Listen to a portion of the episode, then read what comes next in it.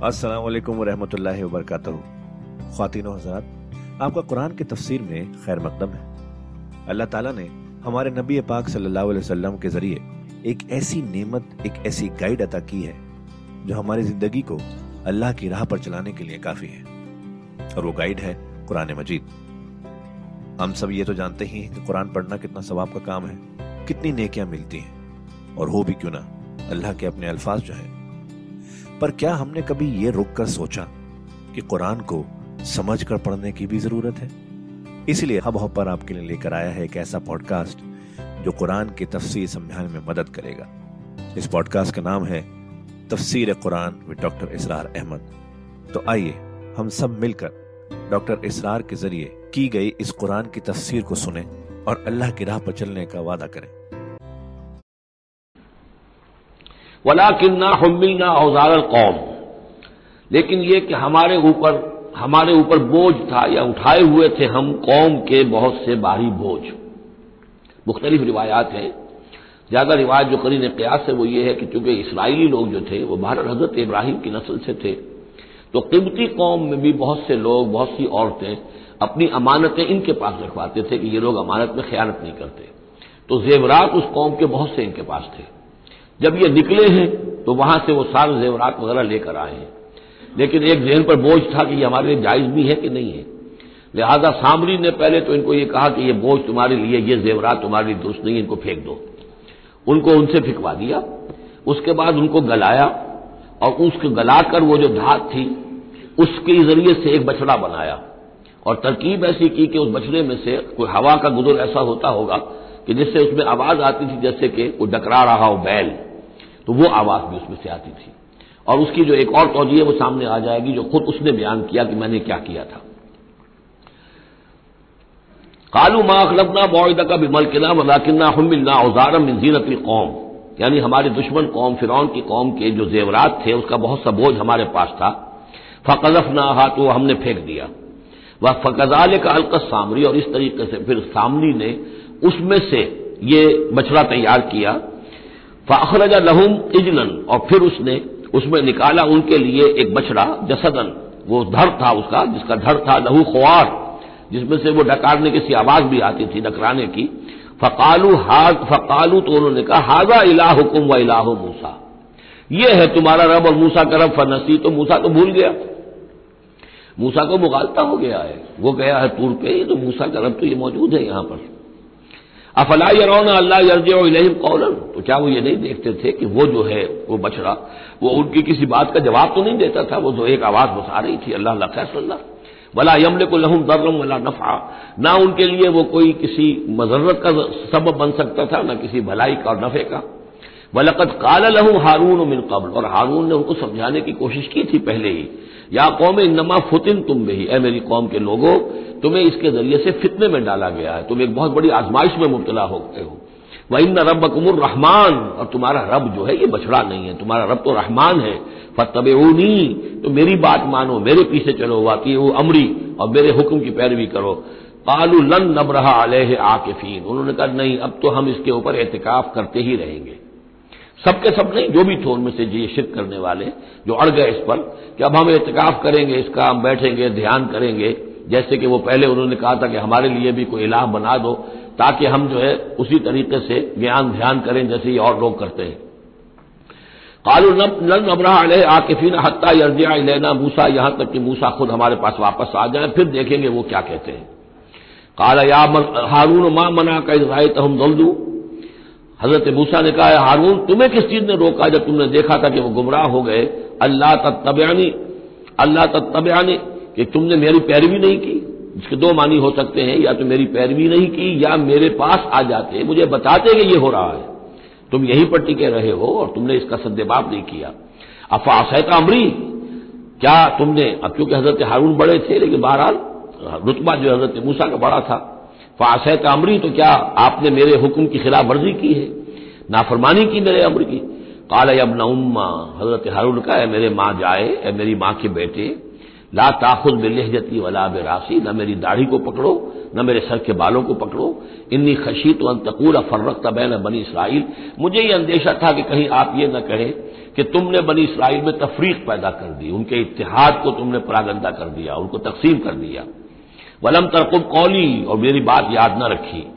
काला फमा खत्म का या सामरी।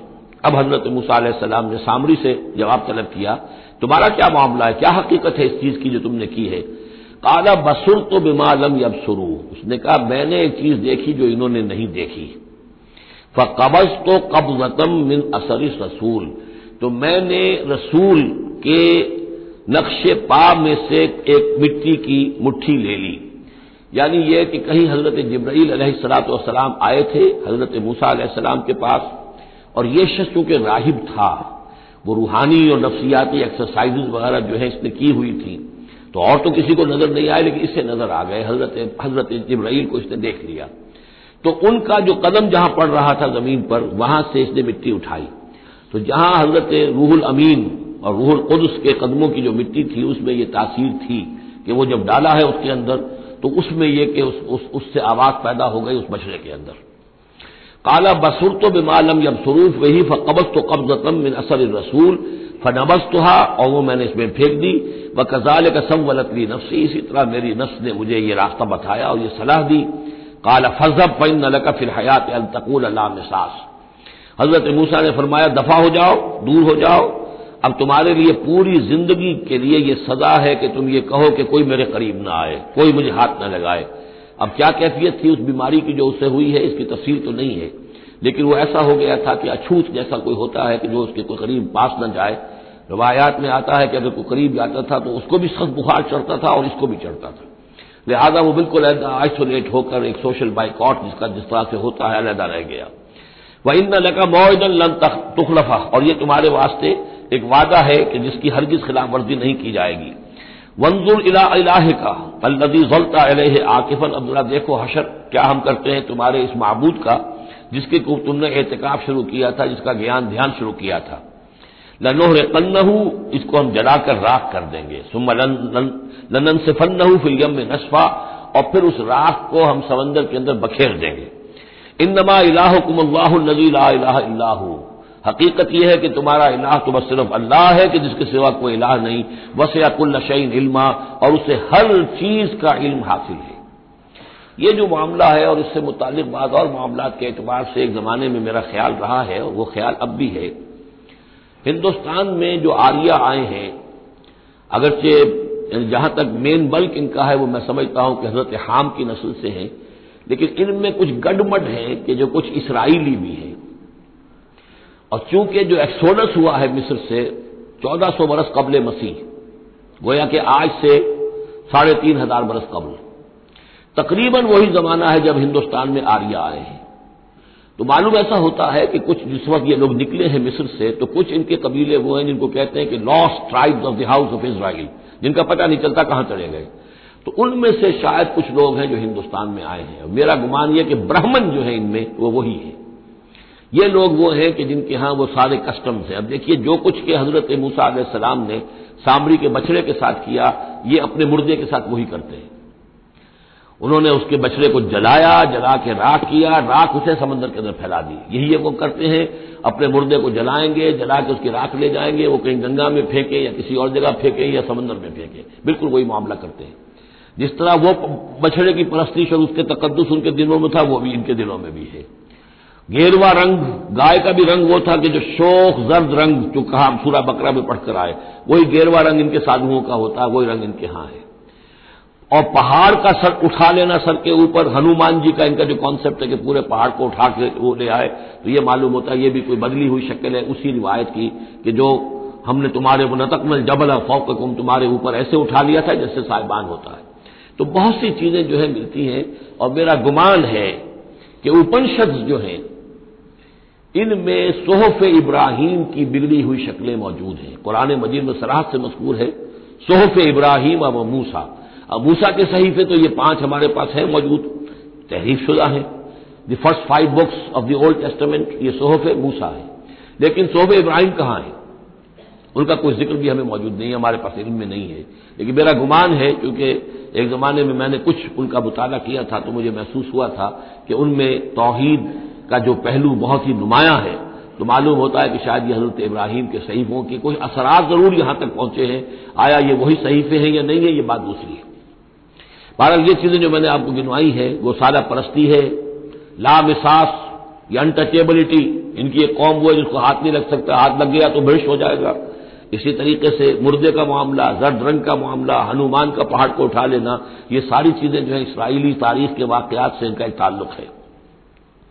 कदाल का नकुस्सो अलह कमिन अम्बाए माँ का सबक। ए नबी, इसी तरह हम आपको बता रहे हैं हालात उनकी के जो जमाना जो गुजर चुका, जो कौमें गुजर चुकी उनके अहवाल आपको सुना रहे हैं। वक़द आतना का मिल्लदुल्ना ज़िक्र, और हमने आपको अपने खास फजल से, अपने पास से ज़िक्र अता किया ये याद दहानी, ये कुरान। इसमें पुरानी खबरें भी हैं और इसमें ज़िक्र है तस्कीर है, नसीहत है।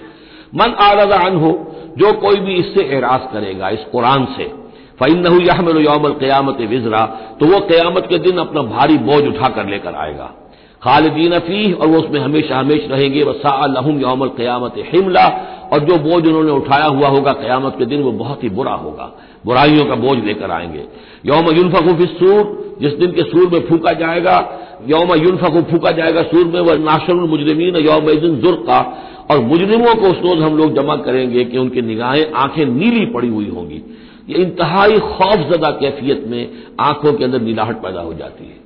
सख्त उस वक्त वो जो है खौफजदा होंगे। यौम जुर का उनकी आँखें। यतहाफतून बैन हूँ मिल लबस्तुम अशरा। चुपके चुपके से एक दूसरे से कह रहे होंगे कि कितने दिन रहे हो? बस दिन, दस दिन शायद रहे होंगे हम। नाहनो आलम बिमा यकूलून। हम खूब जानते हैं जो कुछ कि वो एक दूसरे से कहते हैं। इस यकूल अम सलुहम तरीकतन। जो उनमें सबसे ज़्यादा कल्चर्ड है, सबसे ज़्यादा पढ़ा लिखा लाल मुजक्कर जो इनका है, वो ये जवाब देगा इन नबिस्त मिल्ला योमा, नहीं नहीं नहीं, एक दिन रहे हो, बस इससे ज़्यादा नहीं, ये उनका सबसे बड़ा लाल मुजक्कर होगा। अम सलोहम तरीकतन, जो उनके यहाँ सबसे ज़्यादा कल्चर्ड होगा, उनका वो मिसाली, हमारा तरीकत गुमुल मुसला, उनमें जो अमसल होगा। वह सलून कानिल जिबाल बस ये पाँच रुकू वो खत्म हुए जो हज़रत मूसा आसलाम के हालात पर थे। बकिया ये तीन रुकू जो है, ये फिर जिस तरह के आम मजामीन होते हैं मक्की सूरतों के। वह यसलून कानिल जबाल ए नबी आपसे पहाड़ों के बारे में पूछते हैं कि ये पहाड़ कहाँ चले जाएँगे? आप कहते हैं कि ज़मीन चपटी हो जाएगी। वह यसलून कानिल जबाल, कुल यन से फुहा रबी नसफा। कह दीजिए, मेरा रब इन सबको रेजा रेजा करके बखेर देगा। फयजरहा कान सफ सफ़ा तो छोड़ देगा, इस ज़मीन को बना देगा, बिल्कुल साफ़ चटियल मैदान सब सफ़ा ला तराफिया एवजन न इसमें कोई मोड़ होगा, वला अमता, और ना कोई टीला होगा। कोई ऊंचान ही नहीं तो मोड़ का क्या सवाल? ये तो सपाट पूरी ज़मीन एक जैसी हो जाएगी। यौम अजी यतबेउनदावज लहू। उस दिन वो फिर लब्बैक कहेंगे पुकारने वाले की पुकार पर। कहीं से पुकारा जाएगा कि आओ, जमा हो जाओ। तो अब सब के सब जो है उधर दौड़ेंगे लावजा लहू। अब उसकी उस पुकार से कहीं टेढ़ा होना किसी के लिए मुमकिन ही नहीं होगा कि पुकारने वाला इधर पुकार रहा है, वो किसी और सिर में जा सके। लावजा लहू, कहीं कोई टेढ़ मुमकिन नहीं होगी। वह खशातिल रहमान, और तमाम आवाज़ें जो है, वो रहमान के सामने खामोश हो चुकी होंगी, झुक चुकी होंगी। फला तस्वा हमसा तो तुम नहीं सुनोगे सिवाय एक भिन भिनाहट जैसे बिनबिनाट सी होती है, ऐसी आवाज़ होगी, किसी की बात जो है वो सुनाई नहीं देगी। यौम दिन ला तनफा शफात हो उस दिन शफात हरगिज मुफीद नहीं होगी, इल्ला मन अजल रहमान, मगर सिर्फ़ उसके हक में जिसके लिए रहमान ने इजाज़त दी हो वरजिया लहू कौला, और जिसके लिए क्या उसने बात पसंद की हो। यालम माँ बैना एदीहिम वो जानता है जो कुछ के उनके सामने है, वमा खलफाहूं और जो कुछ के उनके पीछे है, वला युहीतू न भी इल्मा, और वो अहाता नहीं कर सकते उसके इल्म का। ये बात हम पढ़ चुके हैं सूरह बकरा में, आयतुल कुर्सी में।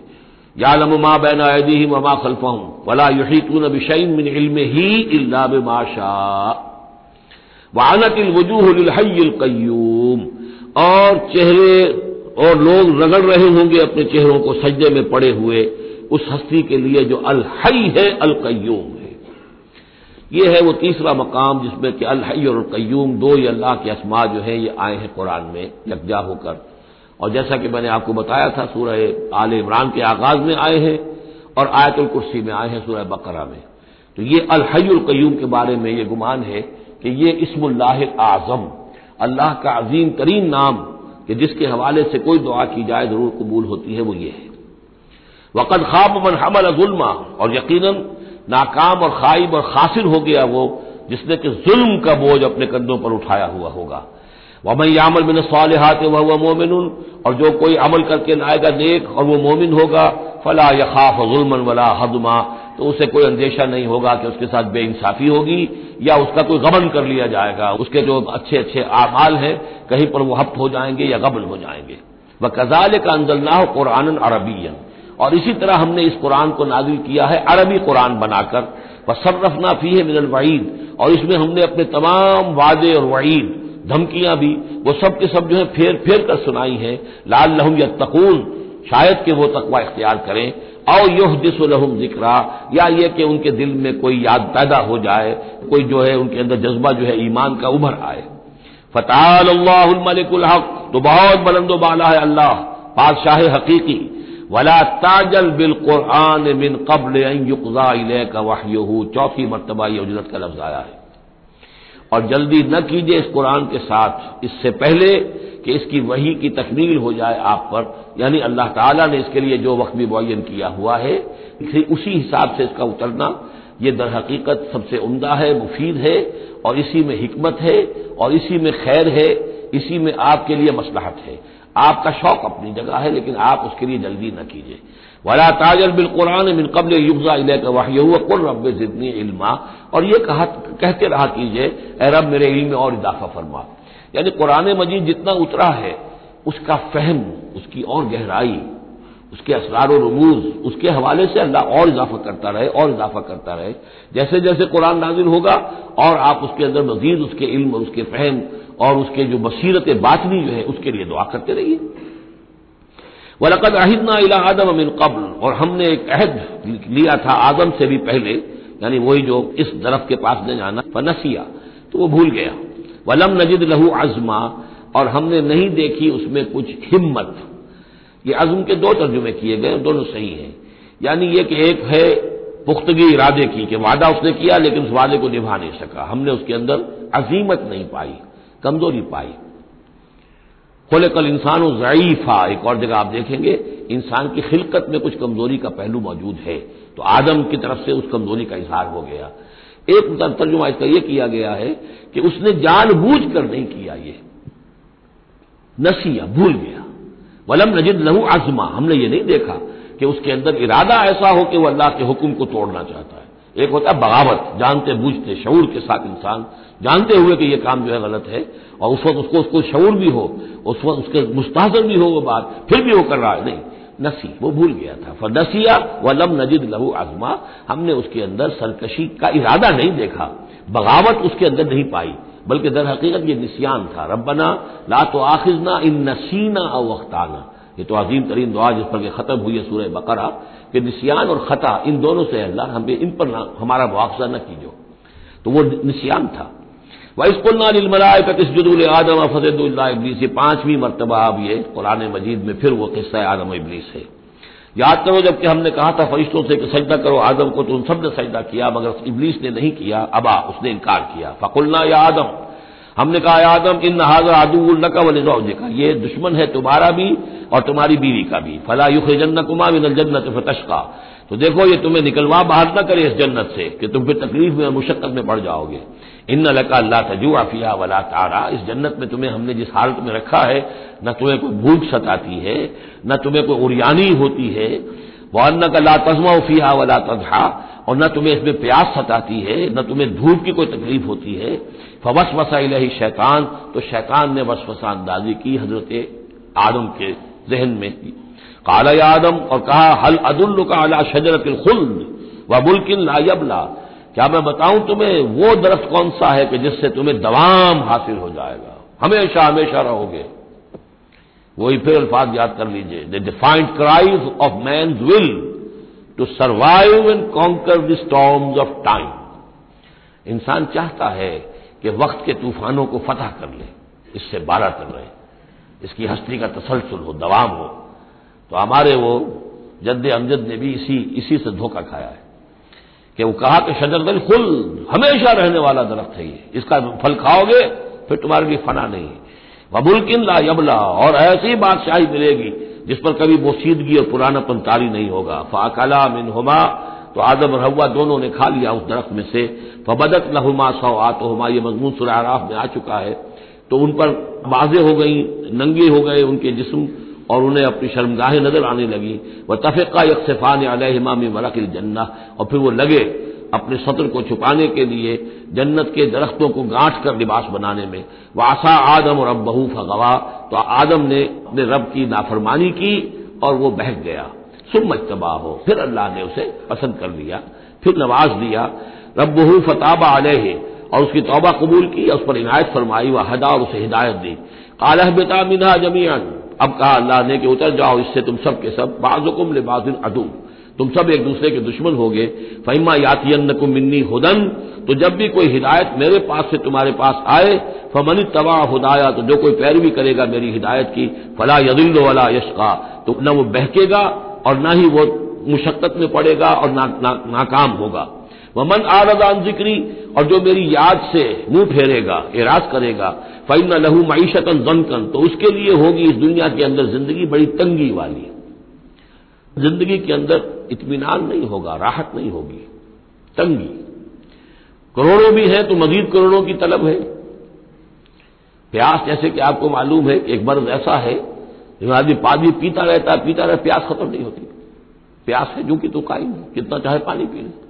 तो ये मीशत जन कर जिन लोगों का हाल यह हो जाता है कि फिर पूरी ज़िंदगी के अंदर उनके लिए इतमान का सांस नहीं है। चैन का कोई वक्त नहीं है। तो खातिनों हजरात, ये था आज का एपिसोड। अभी तफसीर बाकी है। पूरी तफसीर सुनने के लिए अगला एपिसोड सुनना ना भूलें। ज़रूरी है कि हम कुरान को पूरी तरह से अच्छे से लफ्ज ब लफ्ज समझें। इसलिए अगले एपिसोड में आपका इंतज़ार है। सुनते रहिए ये पॉडकास्ट जिसका नाम है तफसीर Quran with doctor Israr Ahmad सिर्फ़ हब हॉपर पर।